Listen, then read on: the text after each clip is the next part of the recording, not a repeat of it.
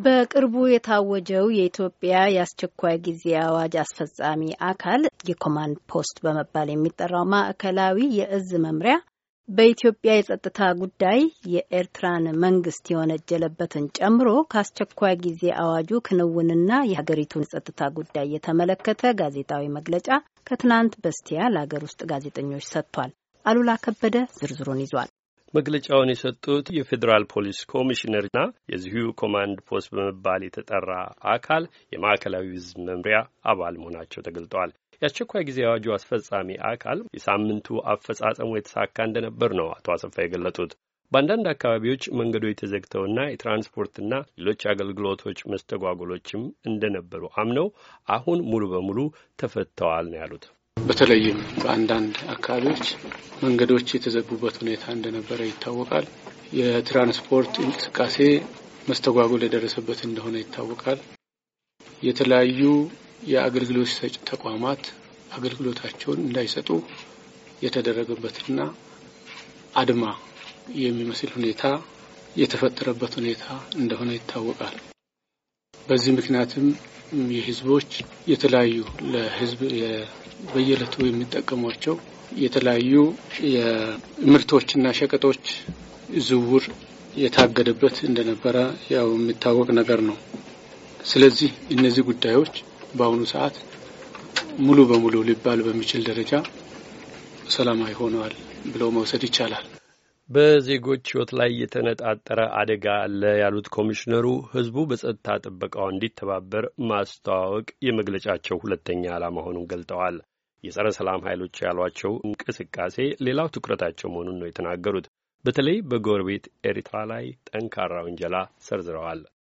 ሶስተኛ ነጥብ ማንሳት ፈልገው የጸረ ሰላም ኃይሎችን እንቅስቃሴ በሚመለከት ነው።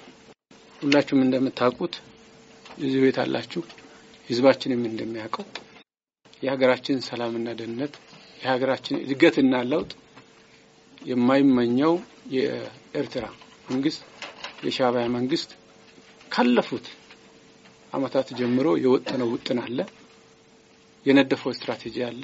ሀገራችን የማተራመስ የእድገታችንና የለውጥ የስኬት ጉዞ እንዲጨናገፍ በርካታ ውጥኖችን ወጥን ወጥነው እየተንቀሳቀስ ነው ያለው። ይህን ብቻውን ሳይሆን ከሀገራችን አብራክ የወጡ ነገር ግን ደግሞ በሽብር እንቅስቃሴ ያሉ ቡድኖችንና አካላትን በማቀፍ በማሰልጠን በመደገፍ በማሰማራት ጭምር ወደ ሀገር ውስጥ ለማስገባት ከፍተኛ ሙከራ አድርጓል። የገቡም አሉ። የተወሰነ የገባው በቁጥጥር ስር ውሏል። የተማረኩም አሉ። አሁን በድንበር አካባቢ የተዘጋጁ ለመግባት የተዘጋጁም አሉ። እነዚህ አካላት በዋናነት በሻዕቢያ አቀነባባሪነት እና በሌሎችም ድጋፍ ሰጭነት የሚደረግ እንቅስቃሴ ነው። አዋጁንና አዋጁን ለማስፈጸም የወጡ መመሪያዎችን የተላለፈ እጁን ያስገባ ነው ያሉት እርሳቸው ይጠየቃል ሲሉም አስጠንቅቀዋል። ይህን የምናደርገው የሕዝቡን ሰላምና ጸጥታ ለማስጠበቅ እናም ሁኔታው ወደ ቀድሞ እንዲመለስ ነው ብለዋል። ሰዎች ሲያዙም በማስረጃ ተደግፎ እንደሚሆን ነው የተናገሩት። አዋጁን ተግባራዊ የምናደርግበት ዋናው ዓላማ የሕዝቡን ሰላምና ደህንነት ለማስጠበቅ ነው። የተፈጠረውን ሁኔታ ወደ ነበረበት ስታስኮ ለመመለስ ነው።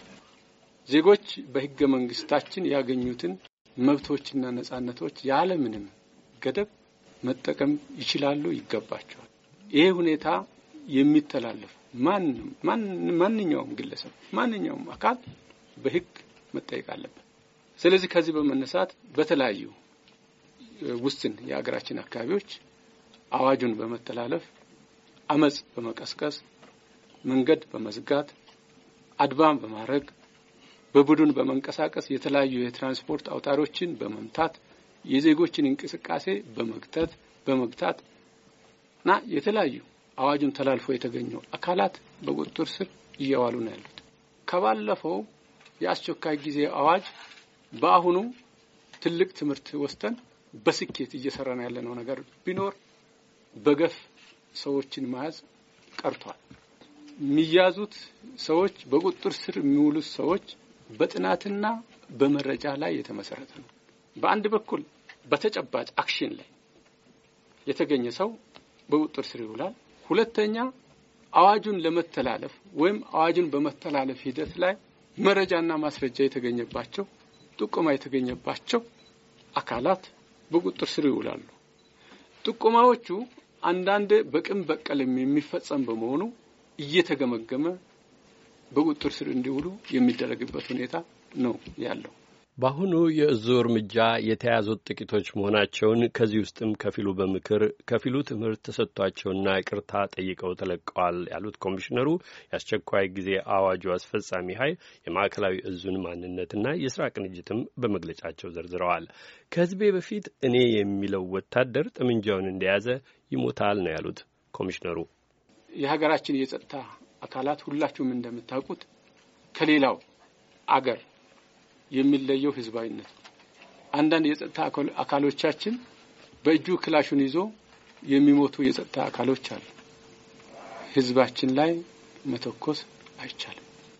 ከህዝቤ በላይ ከህዝቤ በፊት እኔ የሚል የጸጥታ አካላት ይሄ በስልጠናም በግንባታም በዚህ መንገድ የተገነባ የመከላከያ ኃይላችን የፌዴራል ፖሊስ፣ የክልል ጸጥታ አካላት ስላለ የአስቸኳይ ጊዜ አዋጁን በህዝባዊነትና በህዝባዊነት በጀግንነት እየፈጸመ ያለበት አድማጮች በመግለጫው በተደጋጋሚ የተወነጀለው የኤርትራ መንግስት የኢትዮጵያ መንግስት ስር ለሰደደ የውስጥ ችግሩ ሰበብ ፍለጋ ወደ ውጭ ከማየት ይልቅ ሁነኛ መልስ ወደ መስጠቱ ቢያቀና ይሻለዋል ሲል የሐሰት ውንጀላ ያለውን አስተባብሏል። በቁም ነገር መልስ ሊሰጠው የማይገባ ሲልም አጣጥሎቷል። አድማጮች በመግለጫው ስማቸው የተነሳን ሌሎች ወገኖችን ምላሽ በተከታታይ ፕሮግራሞቻችን እናቀርባለን።